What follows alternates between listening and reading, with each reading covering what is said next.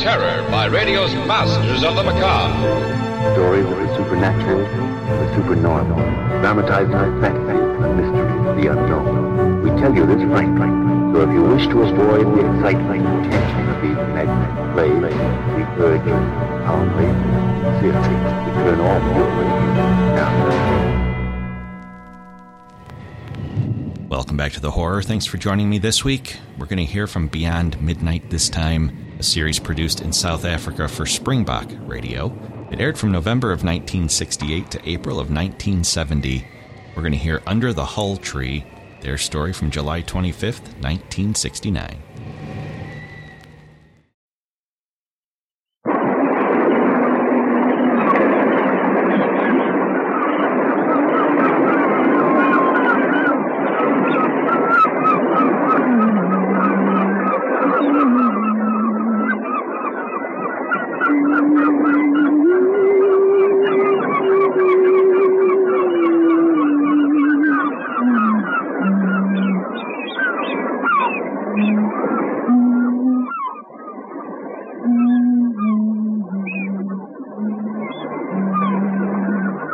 The woman was stringing scarlet willy willy seeds into a barbaric necklace.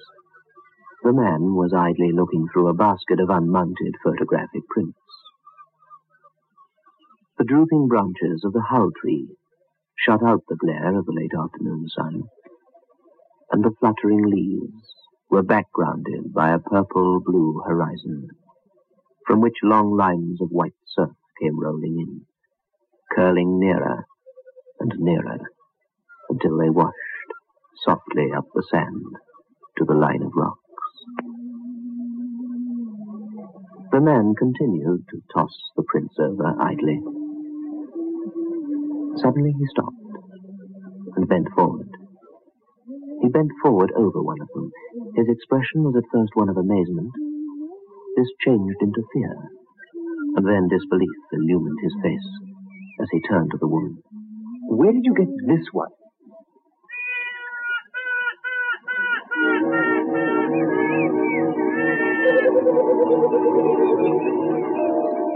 This is a true story. I shall not name the person who recounted it to me. I have no proof of its authenticity. I merely offer it to you as something quite unbelievable, and yet it happened. Hawaii under the hull tree.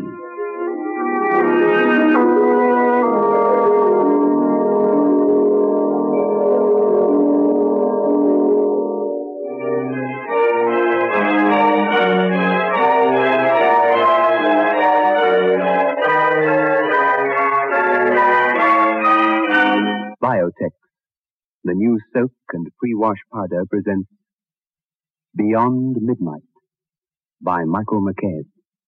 Just soak. Just soak in Biotex. Just soak. Just soak in Biotex. Just soak. Just soak in Biotex. If you have wondered how to get your washing really stain free, understand this. Biotex removes the stains and dirt washing won't. Just soak. Just soak in Biotex. Stains, grass stains, tiresome collar and cuff stains, ingrained dirt, soil and grime. Out they all come, and you don't stir a finger. Just soak. Just soak in Biotech. Biotex with natural enzymes is the pre-wash powder with the most enzymes to give you extra pre-wash power. Absolutely no rubbing, no color loss, no fabric wear. Use it for cotton, silks, woolens, synthetics. Use it to make new again. Soaking in Biotex removes the stains and dirt that washing won't. Just soak. Just soak in Biotex.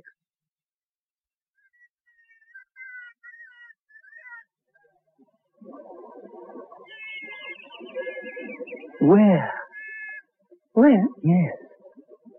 I took it. No, I mean this one. I see it. Certainly I took it. Photographed it. You, you couldn't have. Well, I did. When did you take it?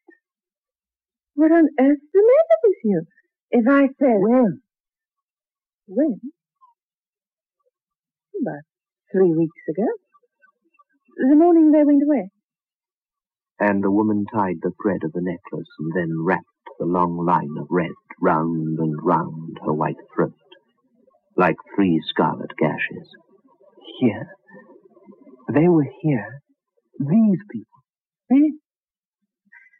See, they posed under that coconut tree over there. The one with the big vine hanging down. And the man turned and gazed at the tree, and at the great leaves of the swinging, swaying vine, and his finger touched the picture, where the same giant spray swayed over the heads of the two people. What was their name?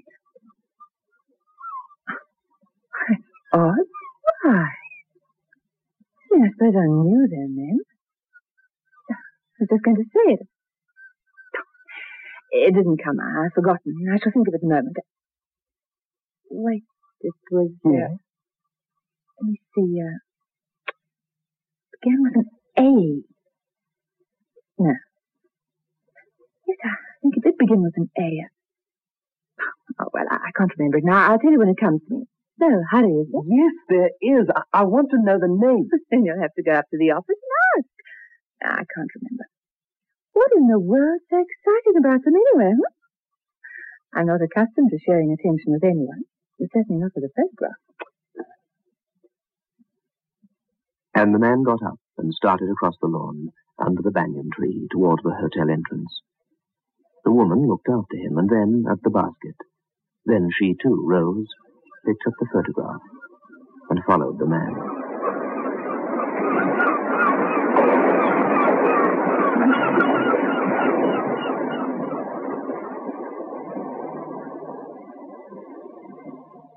But this is stupid.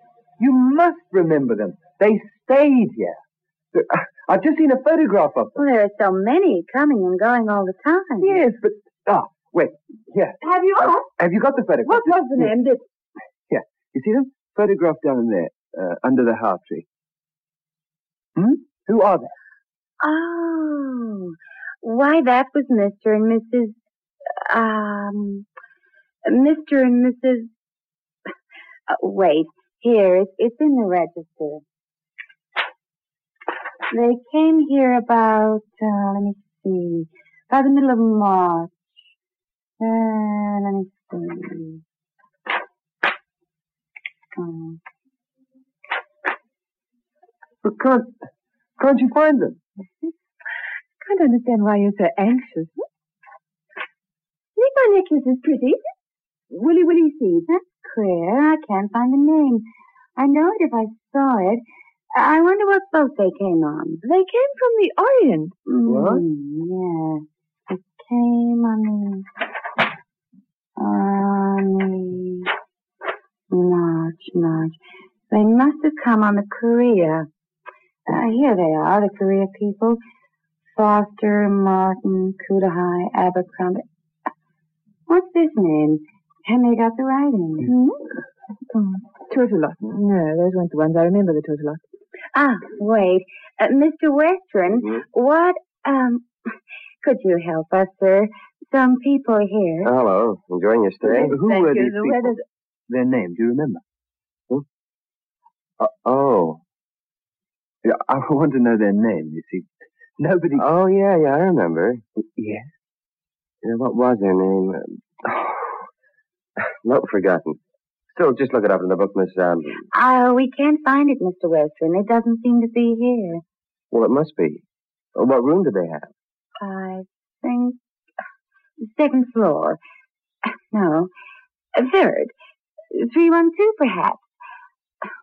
I don't know. Well, someone silly. in I this wish- I think I not remembered, and the third floor above. But I remember them. Uh, give me the book, Miss. Um, the Korea. They must have come on the Korea. Uh, there. Those are the people. See? Yeah. Foster, Martin. Oh, in the See? whole hotel. What about the wait? Tell me why it's so important. Is it important? Yes, vitally important. I know their name as well as I know my own, too. They came by way of the Orient. Were here for three or four weeks. Why, they only went away a short time ago. Isn't it strange? I can't think of their name. The woman had a white scar on her neck. Clear old-fashioned thing she was. Pardon? Look, What about her? going. Huh? Oh, kind of old-fashioned. Funny, you know, she was sweet pretty. Well, I mean, we must have passed that name half a dozen times here. I thought I'd recognize it at a glance. You can't any of you remember their names, nor which room they stayed in. You can't find anything about them in the book.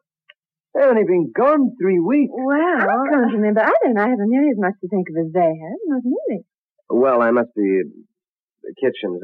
I'll let you know the moment I remember it. The name. If, if I do. Oh, oh. Oh, Mrs. de Courtney. Uh, excuse me. Uh, Mrs. de Courtney. The reservation for the residence. Uh, this is. Never mind. Let's go back to the How Tree.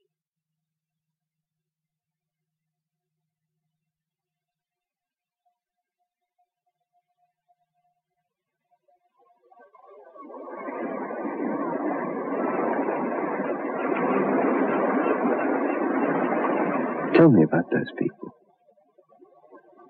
There isn't much to tell. They came from the Orient. The woman's fingers were playing with the scarlet seeds. The man was leaning far back in the low chair. He stared, away beyond the purple-blue horizon. He shielded his eyes from the sun. They were queer people. In, in what way were they queer? Oh, they were sort of ripped from wrinkles. That's the only way I can describe them. As if they'd been asleep for 20 years. 20 years? Yes, 20 years. I know because their clothes were exactly like my aunt's wedding clothes. This is 1924, and my aunt was married just 20 years ago and kept her whole trousseau for sentiment's sake. She let us take some dresses once for fancy dress ball, and they were exactly like this woman's clothes. Same sleeves, shirt in two places with a wide lace ruffle at the elbow. Skirts gathered all the way around the waist. Sort of bolero jacket effect, little ruffly things. Her hair, too. Her hair? Hmm. Same little smooth waves like Auntie's, like Auntie's pictures. What else? Huh? Her face was small and sweet. You can see in the photograph. Yeah, See. A rusty little voice. I remember. Oh, yes, she she had some spots on the shoulder of the dress, the suit she was travelling in. Grey it was, and you can see them, spots, in the picture. Carnation doesn't quite cover them. Hmm. She wouldn't send to the cleaners in case it got spoiled. She wanted to wait until she got home. Said her grandmother had a recipe for a cleaning fluid or something. she was so worried about those silly spots. She kept dabbing at them with her handkerchief as if she could rub them off. Go on. All you can remember. Well, she wasn't young. 34, 35. Her face was so sweet and happy, and yet Yes? she always had this look as if sort of expression of Of waiting? yes. That's it. What's the matter? Hmm? What is it? Oh, I I don't think I can explain it. It's impossible. What is? Look, I wish. The man's knuckles were gripping the chair until they showed white. He was staring out to sea with the same worried, unbelieving look as before. Suddenly, the woman was very disturbed. She glanced at the photograph. It was just an ordinary photograph. The people in it were ordinary enough. Or were they?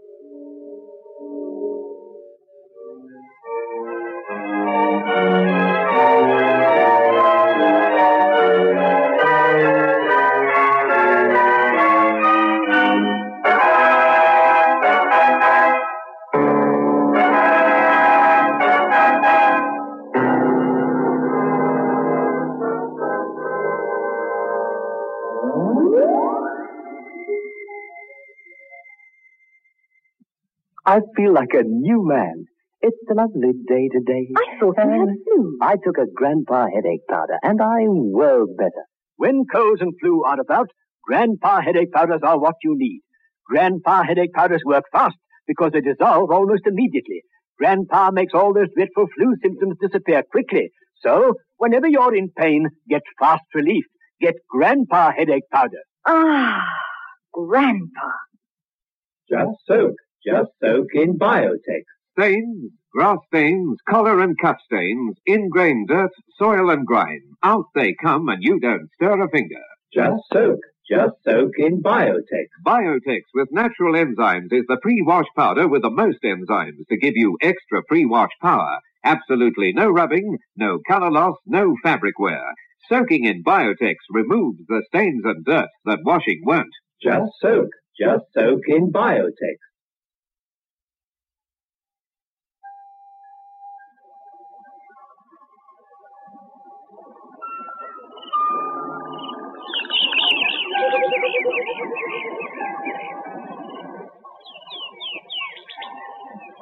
Four or five very small, tawny Hawaiian children had gathered on the shoreward end of the pier, where, with much giggling and splashing, they discarded their halukas and overalls and were paddling joyously in the clear water, carefully out of range of the hotel office. The man and the woman sat, as before, under the how tree. She seemed to be waiting. But what for? Here. You talk to her often? Hmm. What did she talk about? I don't know. She was the sort of woman who never says anything to be remembered. We just talked. And the man? Oh, same, same period, 20 years back. He had a sort of drooping moustache and wore his hair brushed up like uncle's when he was married. His trousers were too short and too tight. The Toes of his shoes were thin and ties he wore around his neck, they were funny. She was most interesting, though, if either of them could be called interesting. This waiting thing about her. As if it had got to be a habit, you know. She, she was always ready to talk. She was quiet and quite quaint. Hmm? Quite, quite quaint, like the beginning of a Victorian poem or something. Sometimes she'd get a, a bit embarrassed when you talked to her. Her little hands used to go up to her necklace. It was made of coral. Her hands were very thin, white. She said the necklace belonged to her grandmother. It was very old. Did they tell you where they came from? Yes, I told you from the Orient. They'd been round the world. No, I mean, what was their home? Where, where was it? They were from South Africa. Where? State, I think. Somewhere. Winburg or somewhere. I don't know. I can't remember. And after that they were quiet for a very long time. The woman sat waiting to be told something remarkable. She knew that she would be told something remarkable, but she felt she had to wait for the man to choose his time.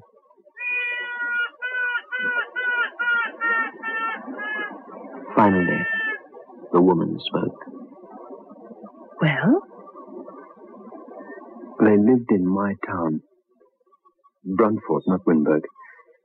He was my uncle, my mother's brother. His father kept a small bookshop. Books, pictures, things, you know. He'd fought in the war, the Kaffir Wars too, way back. The family was all English originally, but they reckoned they'd given up on the old country and were more for the Union than anybody. My uncle's father had many a fist fight with the Boers to prove he was truly integrated. He always lost, apparently. They never went back to England to live. My uncle took charge of the store when his father died. He was 16 then. His mother died two years after. He was the only one of the family left. He'd always intended to marry Jenny. She was his sweetheart when they were babies, before he was eight years old. When he was eight, his uncle came back from around the world, and the boy sat on the old, stiff haircloth sofa, covered in animal skins, and listened. He was fascinated by all the tales he heard of, of the other countries India, Ceylon, Australia, and the Far East. His uncle took him on his knee and asked him what he was going to do when he got to be a man. Marry Jenny and go round the world on our wedding trip, he said. He was your uncle, the man in this photograph. Mm. And that was his one ambition from then on. He and Jenny discussed their trip, discussed it, and discussed it day in and day out. They knew they were going when Johannes was grown up. Johannes, you see, all the children were given names like that. Although the family remained essentially English, they sort of pushed Englishness away. No one even called him Joe. He, was too earnest. He was always my Uncle Johannes. And when the shop was completely his, he began putting away every possible penny towards the tour. He and Jenny had made up their minds, no matter how long they had to wait, they wouldn't marry until they'd saved enough money for the journey.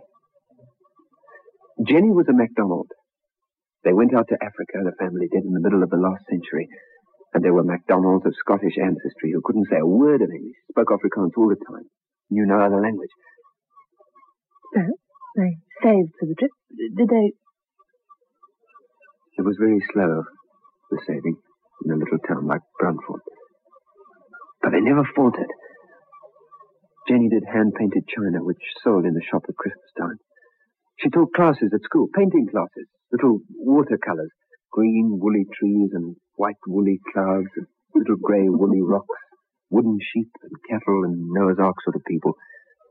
I've got some of them back home. And then?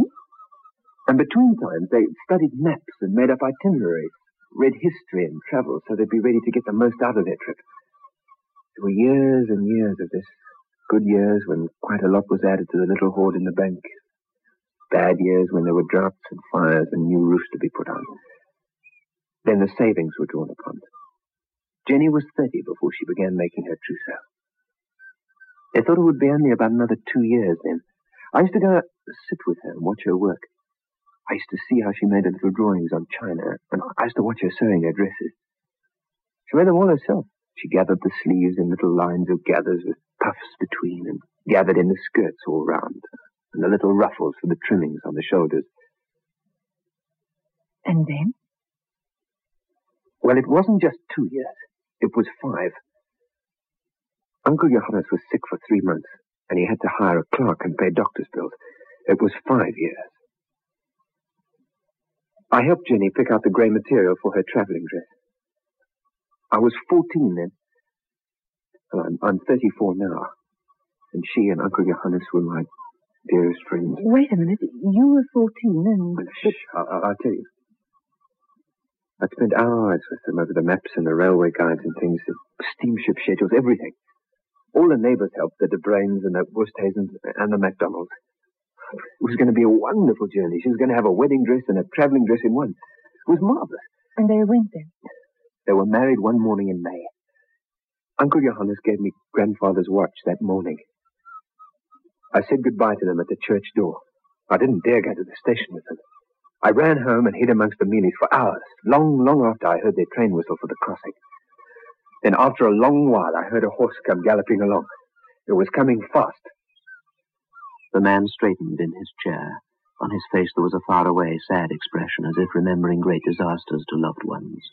The sun was setting out by the point of the Waianae Range, and the water had turned to orange and crimson, and there were orange and crimson flecks in the clear sky above the grey-black streak of the horizon, and on the woman's white dress, and in her eyes as she bent forward to listen to what the man was saying. The man who rode the horse was in a very bad condition. He'd had a fright. The Daar was een ongeluk. Die oggend kreeg. Baie van die waans is uitgebrand. Hulle probeer nou hulp kry. I ran to the station and flung myself aboard just as the breakdown train pulled out. There was no time to stop to put me off. There'd been a collision with a freight train. The carriages had all burned except one, the passenger carriage, and that had been wrecked. Those who'd been taken out were lying on the grass by the side of the track. I found my Uncle Johannes and his Jenny. Uncle Johannes was propped up against a big rock. Jenny was half leaning, half lying against him. There were three red gashes across her throat, and she was trying to wipe the spots from the shoulder of her traveling frock with her handkerchief. Weak, ineffectual, artificial little movements. There was no expression at all in her eyes. She made only a few little movements after I came.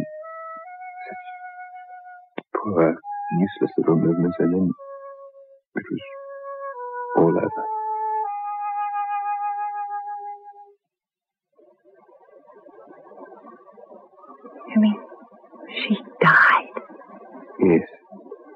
She died then. And the man? Uncle Johannes was leaning back against the rock and breathing only once in a great while, looking at her. And when the little movement stopped, he looked up at me. He hadn't looked at me before, but he knew I was there. He spoke only once before he died. And he said, It, It isn't the end. I've got to begin all over again.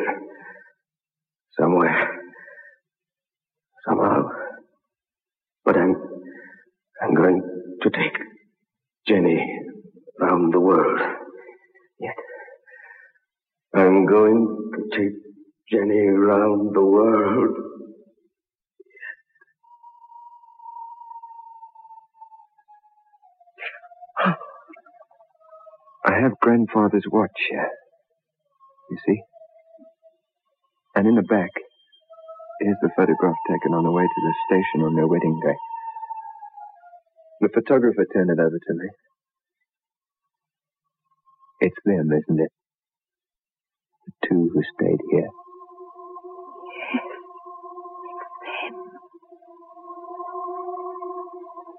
I'm going to take Jenny round the world.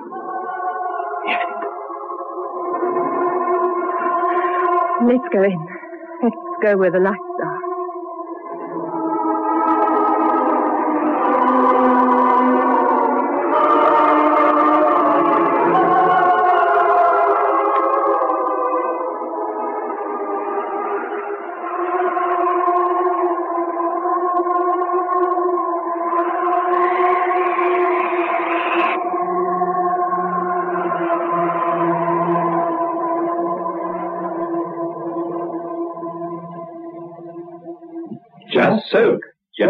soak in biotex. Just soak. Just soak in biotex. Just soak. Just soak in biotex. If you have wondered how to get your washing really stain-free, understand this. Biotex removes the stains and dirt washing won't. Just soak. Just soak in Biotex. Stains, grass stains, tiresome collar and cup stains, ingrained dirt, soil and grime. Out they all come, and you don't stir a finger. Just soak. Just soak in Biotex. Biotex with natural enzymes is the pre-wash powder with the most enzymes to give you extra pre-wash power. Absolutely no rubbing, no color loss, no fabric wear.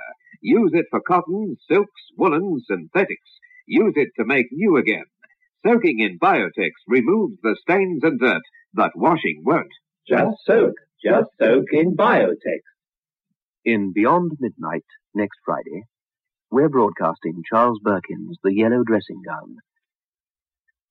Unlike Under the How Tree, which you've just heard, this is not a ghost story, and for perhaps two thirds of the program, the listener will hardly expect anything at all horrific. It would make one uneasy, don't you think, to be able to gaze into a crystal ball and see scenes from one's future?